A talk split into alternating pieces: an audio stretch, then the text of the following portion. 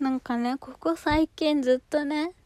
自分の可愛いが全然定まらなかったの。もう本当に大変で私結構自分の顔とか見た目とか割と好きなんですよ。もちろんもっとこうだったらいいのにとか思うところは当たり前にあるんですけどでも割と自分の顔を愛せてる方なんですね。なんですけどなんかねメイクしてもメイクしても何をしても全然自分の顔が最近可愛いって思えなくて超地獄だったんです。なんかねあのー、っていうのもまあ多分原因が分かってて私もう可愛いの定義がめっちゃいろいろ出てきちゃうんですよ。もともとそのアイドルがすごい好きで女の子のアイドルが主に好きなんでこの子も可愛いあの子も可愛いみたいな感じになるんですけどまあ当たり前ですけどみんな顔が違うんですよね。で結構最近はメイクゴリゴリに濃い女の子がすぐ可愛いなって思うんでそういう子を見るたびにそのメイクを取り入れて自分の顔にもやってみたりとかめっちゃしてたんですね。でそしたらどんどんどんどんあの自分の顔に合うメイクもあるし合わないメイクもあるしいろいろやりすぎて自分の可愛いが分からなくなっちゃったの。迷子になっちゃったの。もうね今年25歳になるんですけど相変わらずなりたい可愛いの先に自分がいないんですよね。この間ねその今好きなアイドルゾックっていうグループが好きなんですけどそのメンバーの子でうなぎさやかちゃんっていう子がいるんですよ。まあ、さやぴって呼ばれてるんですけどさやぴは自撮りが超うまくて別に本人も普通にめっちゃ可愛いんですけど、まあ、さらに自撮りがめっちゃうまいんですよ。メイクもうまいし自撮りで自分を可愛く表現することコンプレックスを隠すっていうのがすごい上手な子でただそれは絶対にこう自分の可愛いっていうものを信念を持って曲げずに崩さずにあってその自撮りっていうのはその先にある自分のなりたい可愛いを自撮りで表現してるんですね。でセーピのなりたい可愛いは絶対に進化した自分なんですよ。誰かの真似がしたいわけじゃなくて誰かみたいな全く別の人の顔になりたわけじゃなくて今の自分をかなりさらに進化させた顔になりたい。って思ってるの。それがマジですげえなって思って私もともと美容部員でメイクのテクニックがあるっていうのもあるんですけどあのメイクで人の顔を真似するのがめっちゃうまいんですよ。結構なんか自分の顔と他の人の差を見つけてここをこうしたら自分の顔もこの人によるみたいなことができるんですよ。だから結構この顔可愛いって思ったらその人の顔にちょっとくらいは近づけることができるんで昔からそうなんですけど可愛いと思った人どんどん真似しちゃうんですね。でそれで成功することもあれば、まあ、今回みたいにちょっと迷走しちゃうこともあったんですけどでも私はそれすごい別にいいかなって思うんですよね。なんかさやぴみたいになりたい可愛いの先に全然自分がいないんですよ、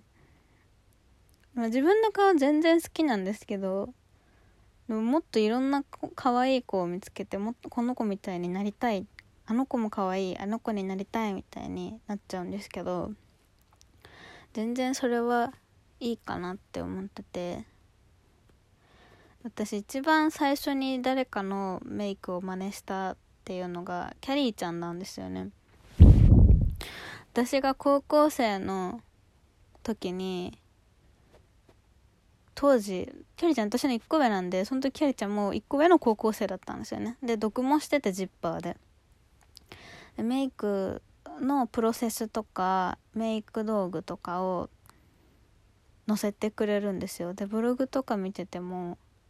いっぱい細かく載せてくれるんで全く同じもの買って全く同じようにメイクしてたんでもう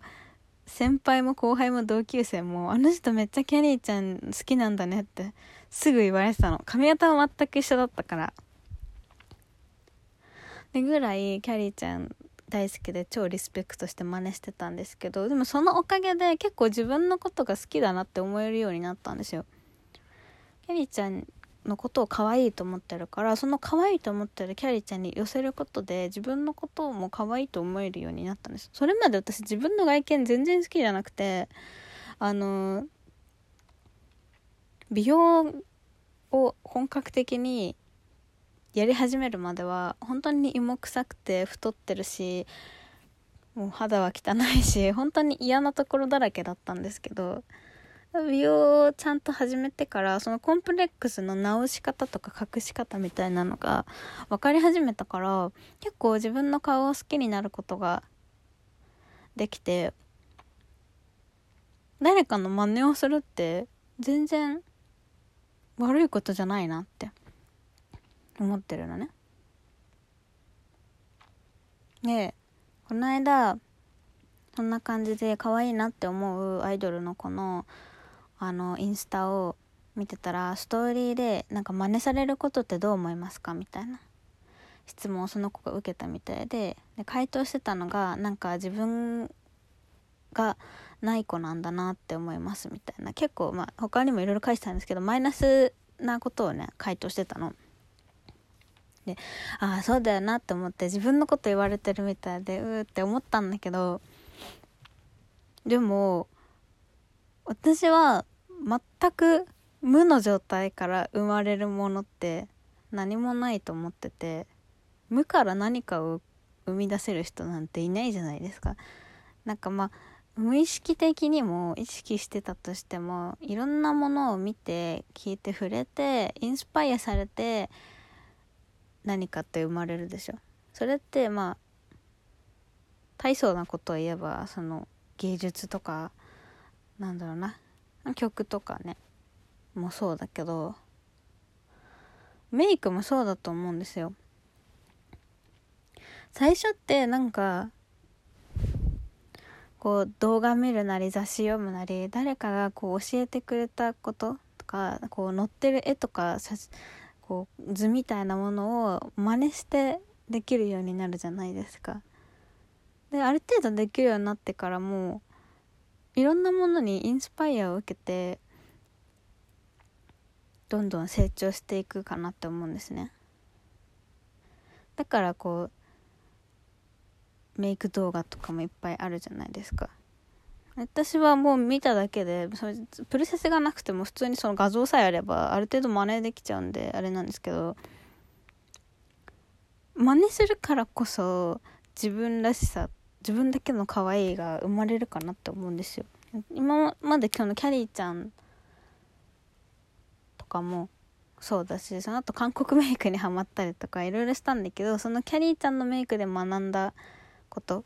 キャリーちゃんはね当時こう縦割りのグラデじゃなくて横割りのグラデをしてたんですよ。で私はその横割りのグラデ未だに真似してて。でそれで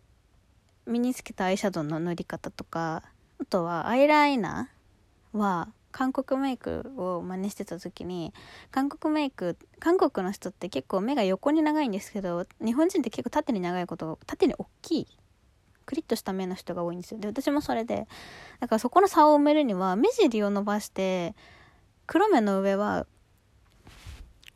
強調しない方がいいんですね。だから目尻だけアイライン引くみたいな感じで真似しててそういう他のいろんなところで真似した別の要素が組み合わさって自分らしさが出来上がるじゃないですか。だから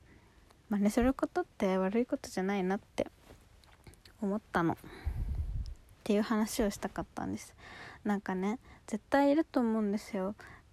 こういろんなこうあの子も可愛いこの子も可愛いって。なっちゃう人とか自分らしさがないなって思う人もいると思うんですけど存分に真似をすればいいと思うんです。別にメイクに限った話ではなくてね。まああの多分めっちゃ身近にいる人とかを真似するとすごい嫌な顔されると思うからまあその芸能人とかみたいなのを真似したりとかするのはいいと思う。そっから絶対生まれると思うから自分の可愛いっていうのは。だからなんか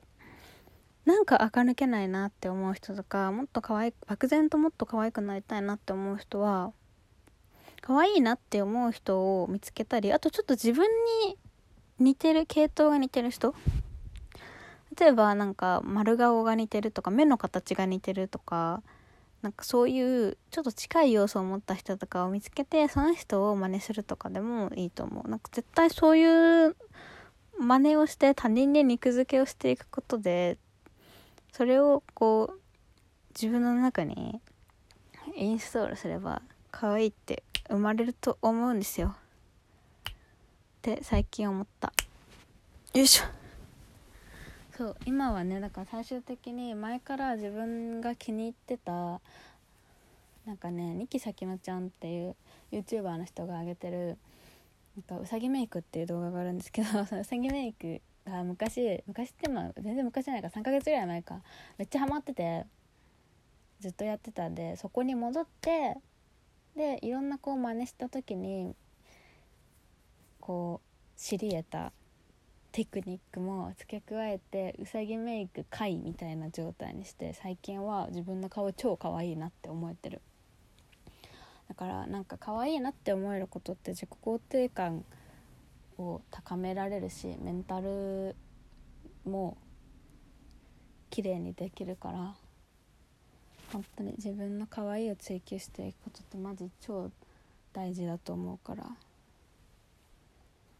これからも可愛く生きていこうと思います。ああ。